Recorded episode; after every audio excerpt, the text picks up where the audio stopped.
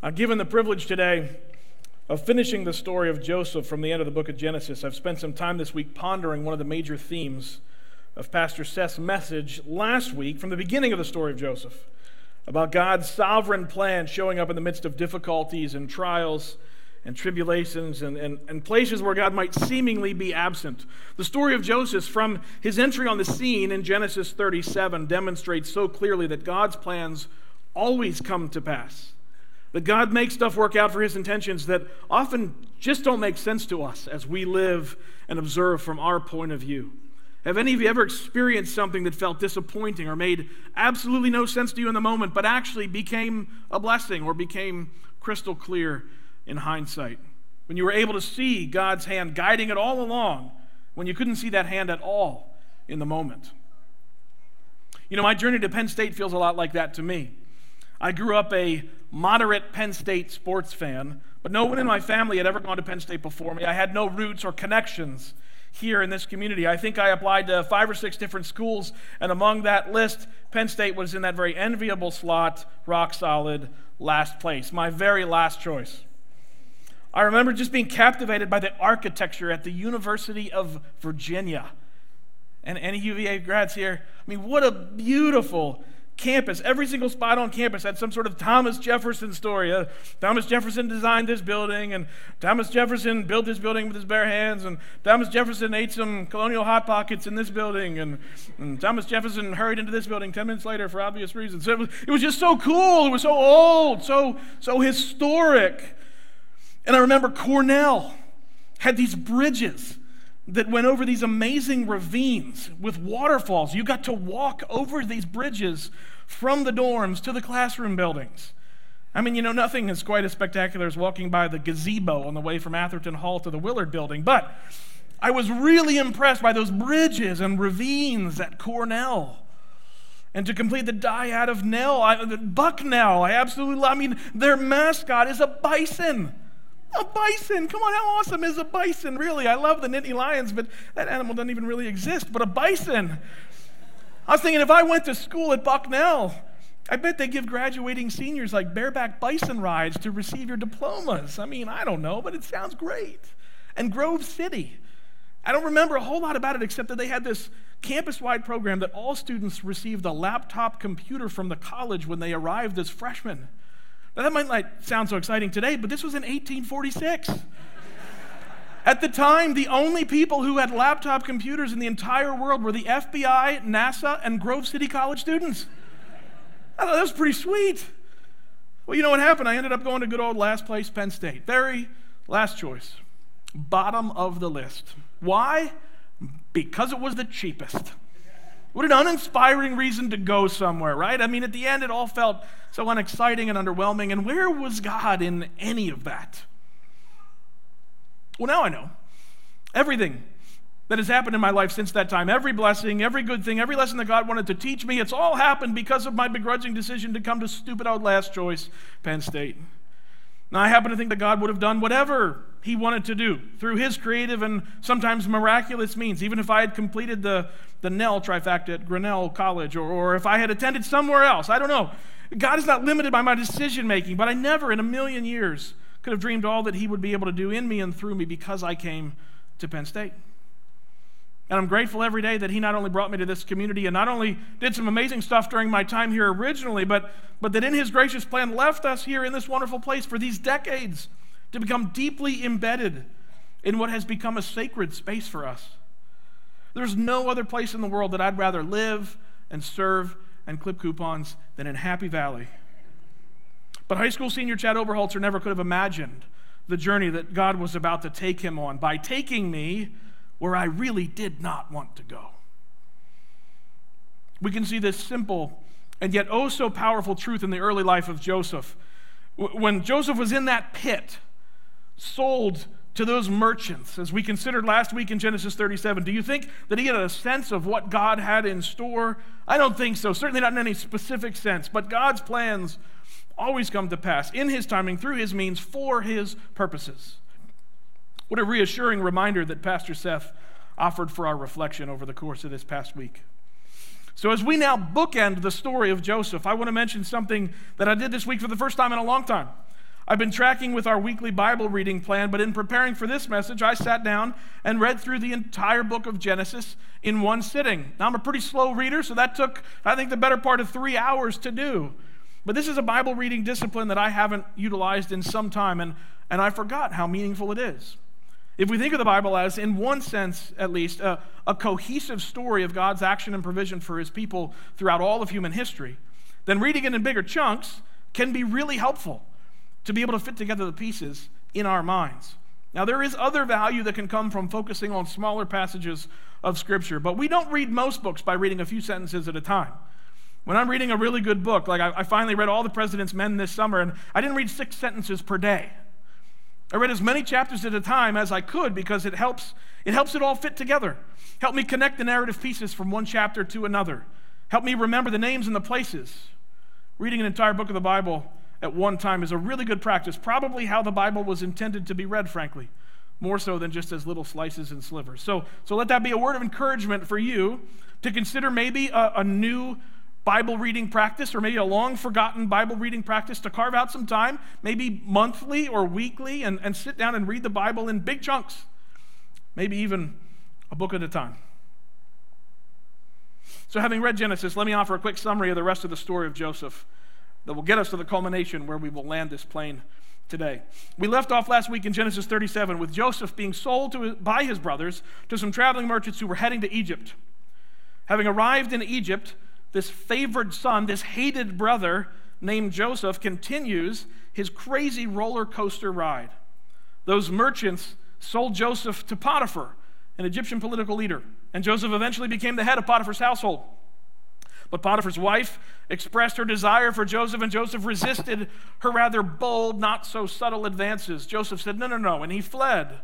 So Potiphar's wife then accused Joseph of pursuing her, which resulted in his immediate banishment to prison. So, almost dead in a pit, to head of a rich Egyptian's household, to imprisonment. But again, the roller coaster isn't over because God again blessed Joseph and allowed him to climb the ranks within the prison. And Joseph's wisdom and gift of dream interpretation became widely known, such that he was called upon to interpret the dreams of Pharaoh, the Egyptian emperor. And he interpreted those dreams specifically and accurately, predicting that Egypt, like the rest of the Middle Eastern world, would have seven years of huge crops and great prosperity, followed by seven years of drought and famine. And Pharaoh, impressed with this guy, said, All righty, Joseph, you've proven yourself in leading Potiphar's household and organizing things in prison and interpreting my dreams. So you're now in charge of the whole country through this upcoming season of agricultural and economic upheaval. So Joseph goes about storing the, the, the excess food from those seven years of plenty in preparation for the coming seven years of hardship. And when those years of hardship hit, Egypt was prepared to weather that storm, thanks to Joseph. But the rest of the world, including his father and brothers back in Canaan, they were not prepared for it. So Jacob, having no idea that Joseph was even alive, let alone in charge of the entire country of Egypt, sends most of his sons to Egypt to buy some food because they had heard that Egypt was somehow doing well. Jacob and his family were literally starving. And so the sons travel back and forth a few times, and there's some interesting shenanigans that Joseph plays on his brothers since he's in the enviable position of knowing who they are, when at the beginning they have no idea who he is. And eventually, after many episodes of crying, and seriously, Joseph was a prolific weeper. The dude cried all the time. So after all of the weeping, Joseph couldn't contain himself anymore, and he told his brothers, Yeah, it's me, Joseph, the guy you wanted to kill and then decided to sell. Now, understandably, the brothers were freaked out. They thought he was going to kill them or imprison them or at least give them the Egyptian equivalent of a wet willy.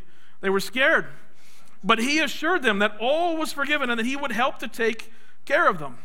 So Joseph told them to go get Papa Jake and move the whole family into Egypt to Goshen, the nice part of town. And they did. And again, when Joseph saw his daddy, there were more tears.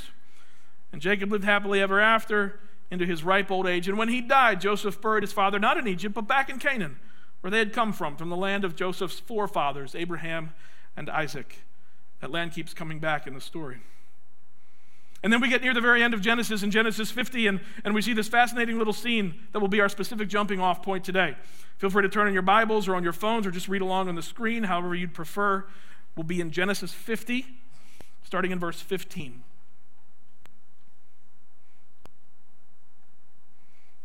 Again, we'll be in Genesis 50, starting in verse 15. Here's what we read. When Joseph's brothers saw that their father was dead, they said, What if Joseph holds a grudge against us and pays us back for all the wrongs we did to him? So they sent word to Joseph, saying, Your father left these instructions before he died. This is what you are to say to Joseph I ask you to forgive your brothers the sins and the wrongs they committed in treating you so badly. Now, please forgive the sins of the servants of the God of your father. When their message came to him, Joseph wept. His brothers then came and threw themselves down before him. We are your slaves, they said. But Joseph said to them, Don't be afraid. Am I in the place of God? You intended to harm me, but God intended it for good, to accomplish what is now being done, the saving of many lives. So then don't be afraid. I will provide for you and your children. And he reassured them and spoke kindly to them. So let's begin to reflect on this rather epic conclusion of the epic story of Joseph with an epic big picture idea that God is faithful to his promises. God is faithful to his promises, in this case, using some rather creative means to bring about his ultimate ends. God is good to his word. When he promises to do something, he, he will do it.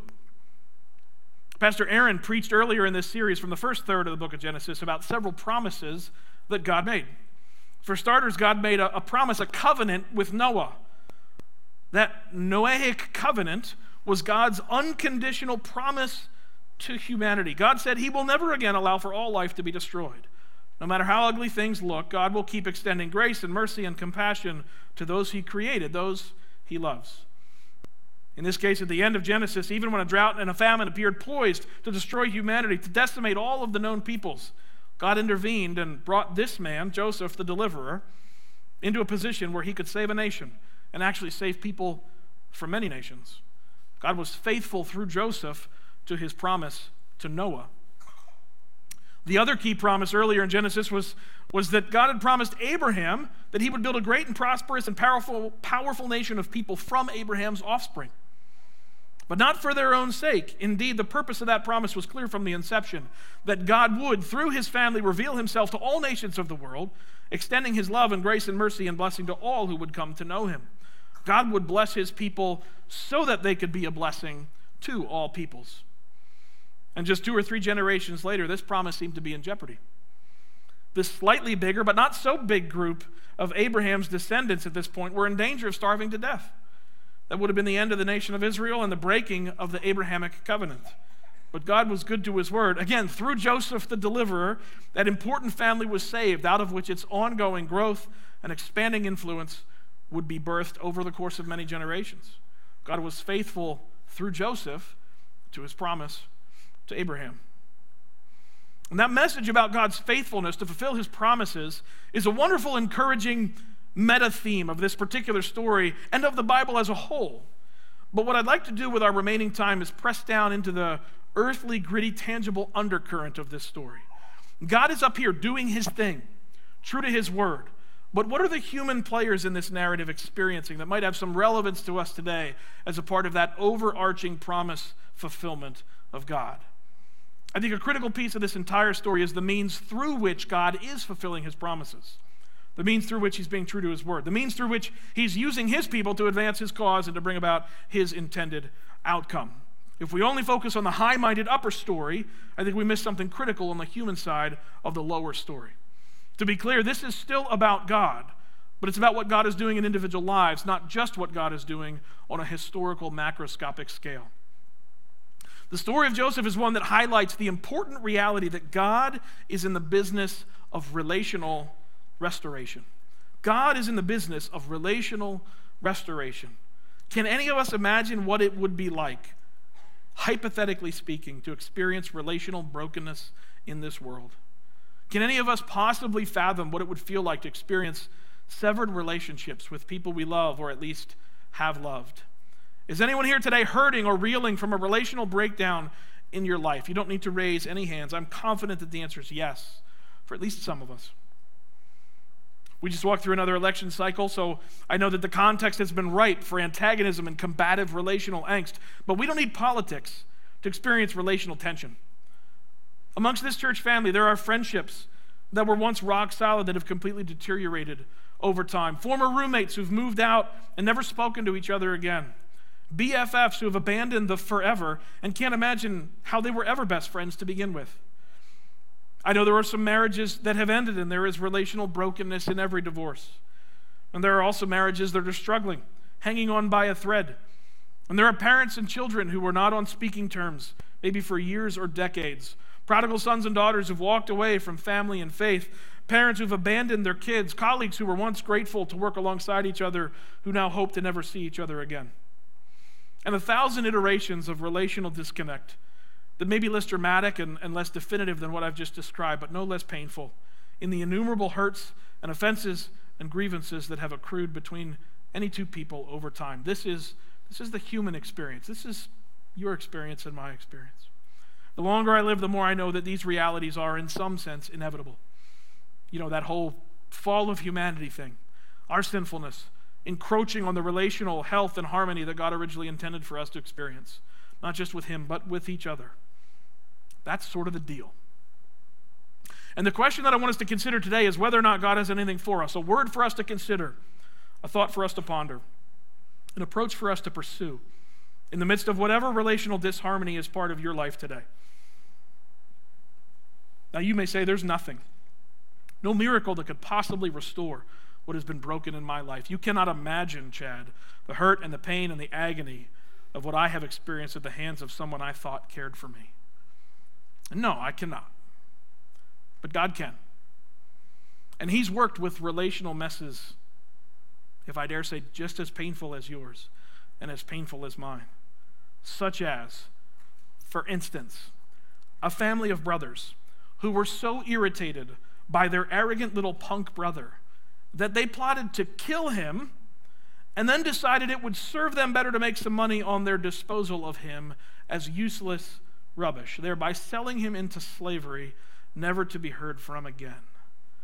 That feels to me like it's just about, on the grand scale of human relational wretchedness, that's pretty dadgum close to the bottom of the cistern. And God used that brokenness, yes, to fulfill his plan, but only through the ultimate and eventual restoration of those relationships. And did he do it by just waving a magic wand and making all the tensions go away? Well, no. He did it as he so often does through the active participation of his children for their good and, and for his glory. On every situation when we experience relational brokenness, there is sin. That's why relationships break down, break apart. On occasion, that sin is truly and completely one sided, where there is a clear delineation between the wronged and the wrongdoer, between the offended and the offender, between the sinned against and the sinner. In some cases of abuse, we might suggest that there is 100% culpability for the abuser and 0% culpability for the abused. That is absolutely a thing. And at first pass, we might superimpose that framework upon Joseph and his brothers. The brothers were the sinners who sold Joseph into slavery, and Joseph was the sinned against. But even this situation isn't that neat and tidy. Back in Genesis 37, do you remember Joseph almost taunting his brothers with his dreams about his eventual elevated position over and above all of them. Do you remember Joseph seemingly flaunting his position as the favored son with the special fancy Gore Tex coat? Now, parenting side note this one's free. Jacob's whole, this is my favorite son, and I want everyone to know about it, so I will give him this coat to mark him as the favored one. That whole, that whole thing, can we agree that that's just bad parenting? Okay? Honestly, some of the fault here lies with Jacob being a moron. Didn't exactly set up his kids for relational success, did he? Nonetheless, Joseph was an arrogant, young braggart, not coming off here as pure and innocent. But that certainly does not justify his brothers doing the whole let's kill him now, let's sell him instead thing. It's a big mess. On that we can agree, but God is in the business of relational restoration, right? How in the world did they get there? Well, I'm going to offer you just two prerequisites to relational restoration that emerge from this story. Two ways that these imperfect, flawed humans had to engage with each other to ultimately find their way to reconciliation. And we'll start with the prerequisite from the side of the wrongdoer. Humility is critical to relational restoration. Humility is an essential starting point for putting some pieces back together when relationships are strained. Now, that humility can be expressed in lots of different ways, but the literal starting point for restoring that which had been so dramatically and comprehensively shattered between Joseph and his brothers was the humility, in this case, in this case quite literally, the humiliation of the brothers coming to Joseph, Ironically, in this case, not even knowing who he was, but coming to him and essentially acknowledging we need help. We are at the end of ourselves. Now, let's be clear that the particular circumstances at play with Joseph's brothers are pretty unique. If you have had to grovel at the feet of somebody you have previously wronged because you were starving in the midst of a widespread drought and famine, would you raise your hand? Anyone get forced into that? Yeah, I didn't imagine so. So that particular situation is unique for sure. During our, our midweek sermon talk through, Pastor Aaron mentioned that not many of us are given the gift of a famine to help us find the humility that we need, right? So that's true. In all seriousness, sometimes God allows calamity in our lives that, that rather forces our hand into a posture of humility. At other times, God even directly leverages consequences of our sin to teach us the gift of humility. That seems to be the sort of thing that God is doing here in Genesis. But let's understand that we don't need to wait for outside forces, for the hand of God to intervene and break us down, so that humility is literally the only option we have before us. We have the option to choose humility for the sake of restoring relationships that are broken. And we're not talking about only relationships where we are the 100% wrongdoer. Here's the invitation before us today. If we have anything to acknowledge that is our responsibility for having contributed to a broken relationship, if we have been in any way part of the problem, regardless of what our percentage of culpability might be, if we have anything that we can claim and own and acknowledge, then we can help to create an environment where relational restoration might have the possibility to gain some traction. A, major theme from this pulpit over the past year or more has been a call to repentance, to, to confession as a beautiful God honoring posture of humility. And that certainly involves repentance and confession before God, who is the one we ultimately betray when we sin. Joseph was certainly aware of this reality. When he ran away from the advances of Potiphar's wife, his rationale from Genesis 39 9 was, How then could I do such a wicked thing and sin against God? So God is the primary object of offense when we sin.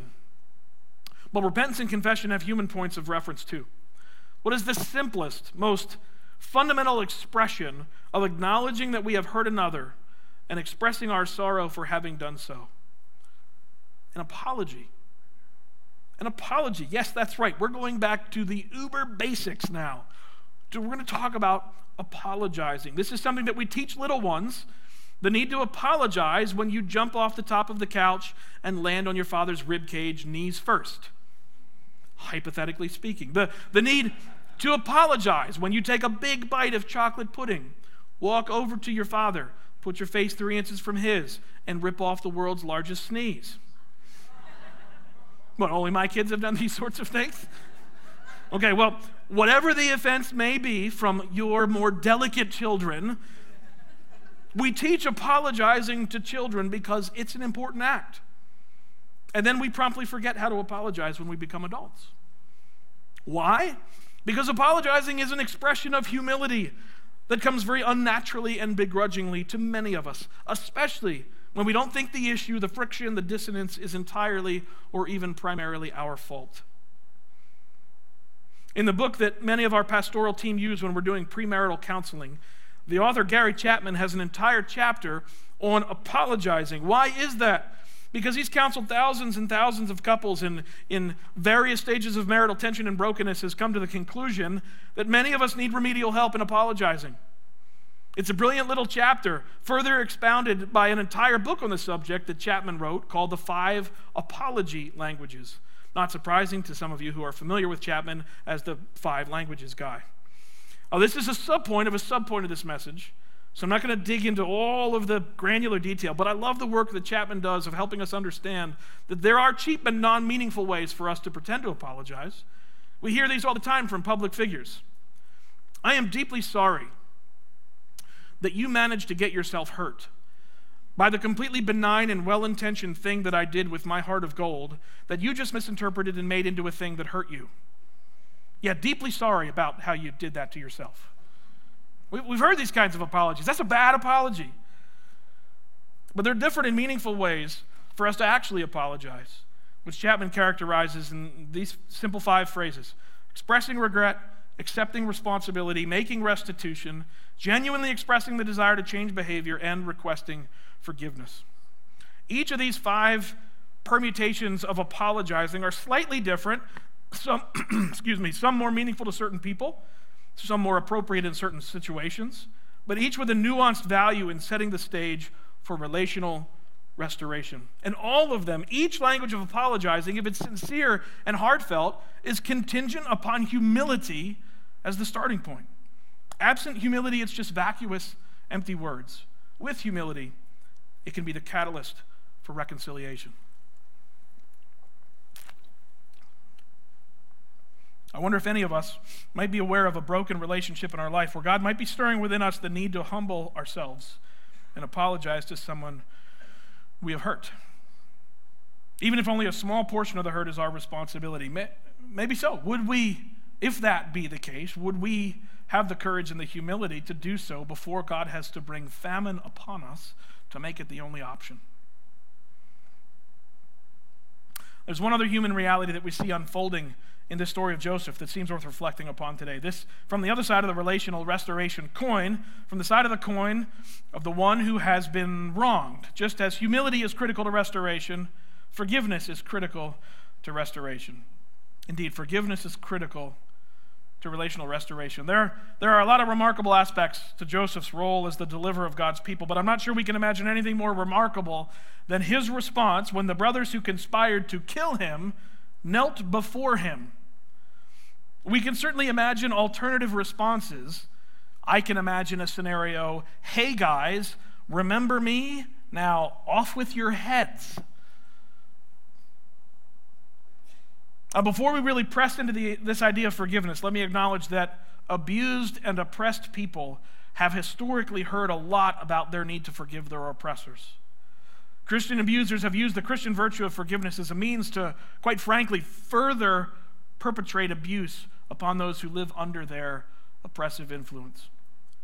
But I think the problem is often that the form of forgiveness taught and sought in those contexts is not true forgiveness, not the forgiveness of our God. So, as I invite you to consider the value of forgiveness in setting the groundwork for relational restoration, let's quickly acknowledge what forgiveness is not.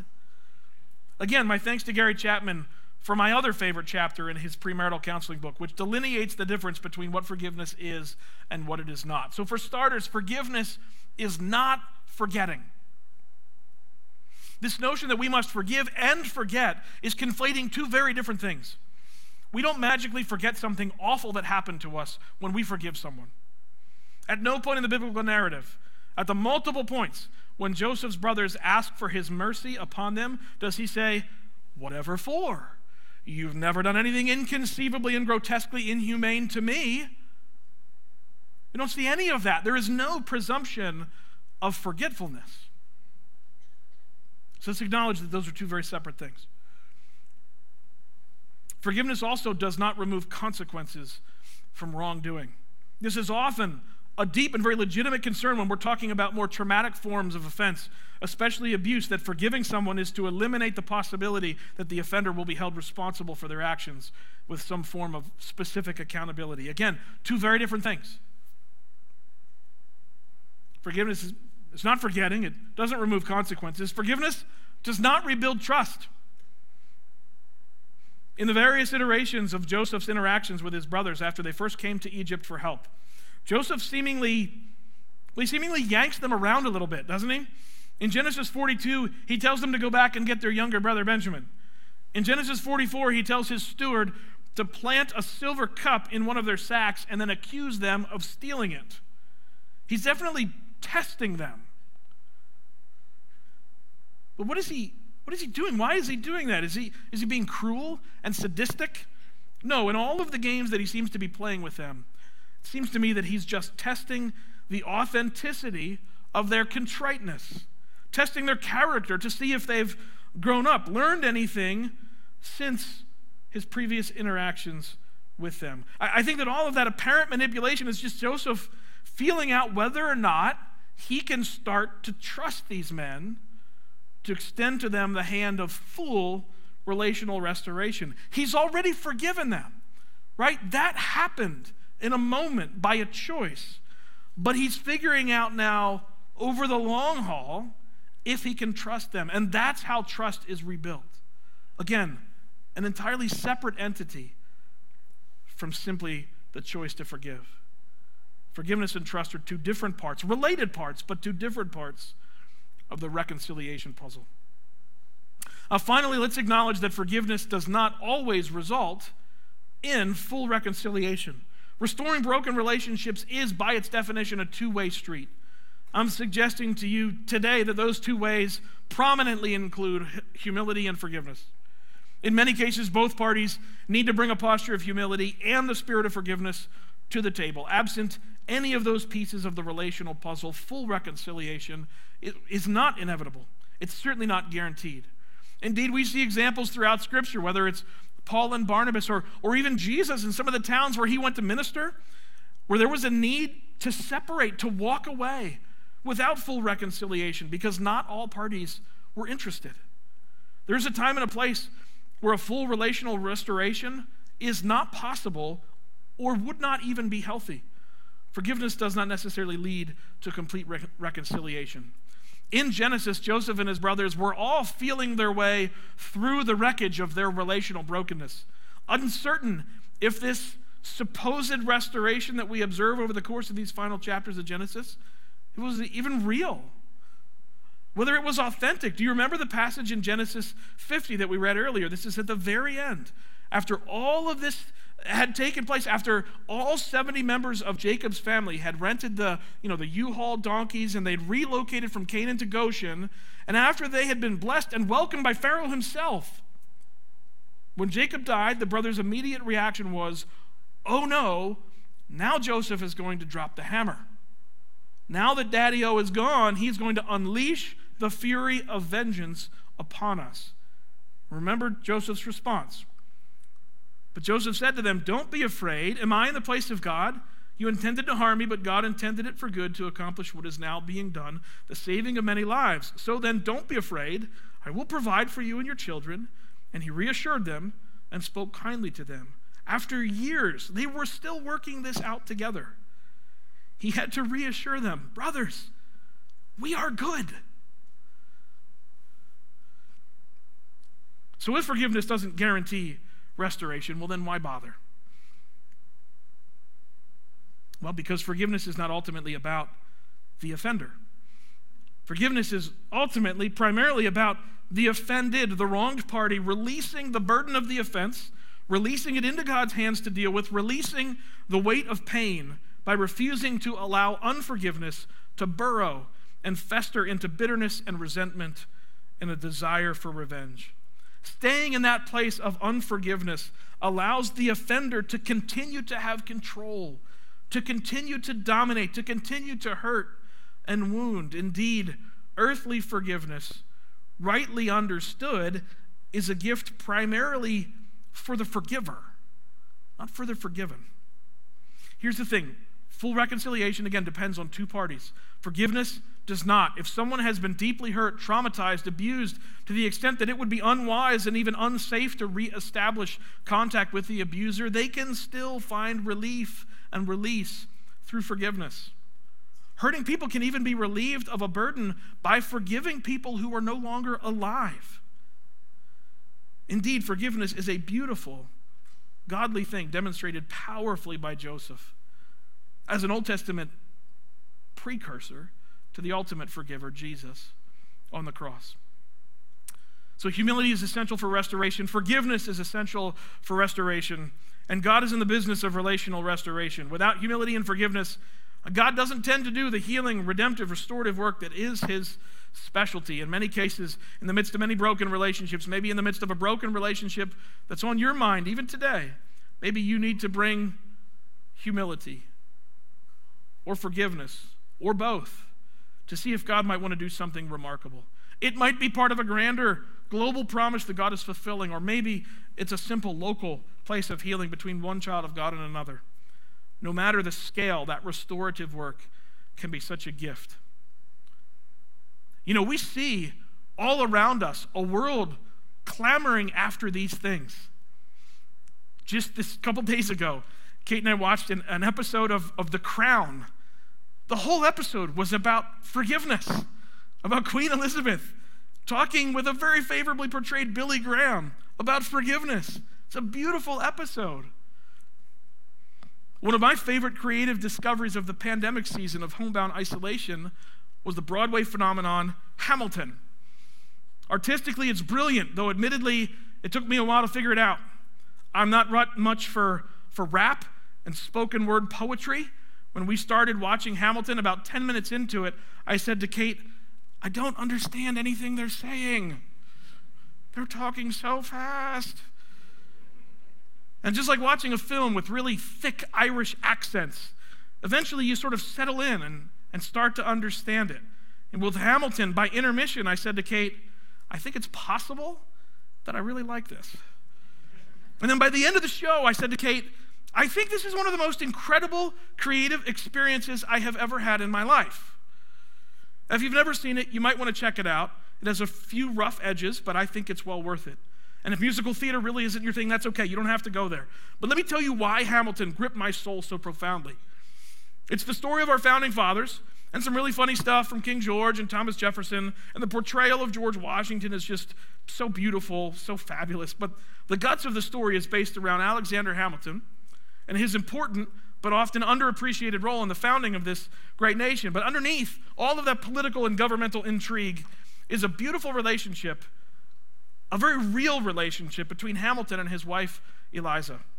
It's a relationship filled with love and sacrifice and compromise, but filled with ambition and lust and selfishness and pride. The cumulative effect of that sin cripples their relationship. There is brokenness and pain and sorrow and distance and loss and anger and heartache and all of that is, is very real. You feel it when you're watching this story. And when all of that seems to have reached the very bottom, there is a crack in the arrogance and the bravado and the self assuredness. And in that crack, humility seeps in. And out of that humility, there is heartfelt apology. And on the grounds of that apology, is forgiveness, offered in the most profoundly beautiful way I've maybe ever seen portrayed on stage or screen. Every time I hear this song, it's Quiet Uptown, that depicts the rawness of that space where relational reconciliation is emerging out of the mess. I just go full on Joseph. I just weep. It is so profound. The pain, the loss, the hurt is still very much there. Nothing has been forgotten. The consequences absolutely remain. Trust is only beginning to be rebuilt. And reconciliation isn't even remotely guaranteed at that moment. But there is profound hope that that reconciliation may, may be on the horizon because humility and forgiveness have created the space for that truly, well, what I would call miraculous restorative work of God to be even possible. That story of Alexander and Eliza is the same story we see through Joseph and his brothers. And that's the story that we celebrate every time we gather to worship our good God. Every time we see an earthly example of relational restoration, every time we read a biblical example of relational restoration, every time we experience a personal example of relational restoration, it's merely a reflection of the restorative work that God has done for us.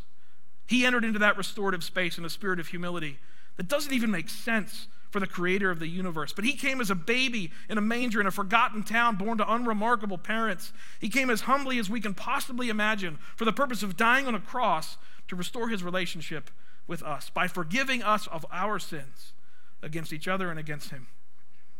God is faithful to his promises, and he uses his people to accomplish his purposes. And one of those purposes is that we might demonstrate his love for each other. And one of the best ways we can do that is to hold on to the hope that He is in the business of relational restoration. If God has a step of humility or a, a, choice to forgive that would allow us to accomplish His purposes in and through us, may we be open to participating in that good work as we go from here. Join me as we pray. Lord, we thank you for your word, the gift of these ancient and timeless stories that reveal in many cases in very raw ways, the brokenness of humanity that we know from afar in a historical moment, but we know in the here and now in our own lives within ourselves and within the relationships all around us. Lord, we experience that brokenness, we know it. And we find hope in the fact that we see throughout history, throughout the scriptures, and throughout the lives of those around us that you are indeed in the business of relational restoration. We thank you for that, Lord. That is not easy, that is not simple. We can't be guaranteed that you will take us from point A to point B. But we know that you desire deeply to be at work in us and through us and all around us and despite us as necessary to help us experience that kind of redemption and restoration and healing that is in your heart. So we pray, Lord, that you might do that work in us today. That today might be part of that journey of restoration with those all around us that would reflect the restorative work that you've done through your Son on the cross and out of that empty tomb. We thank you, Lord. We pray all these things in the precious, powerful, and restorative name of Jesus. Amen.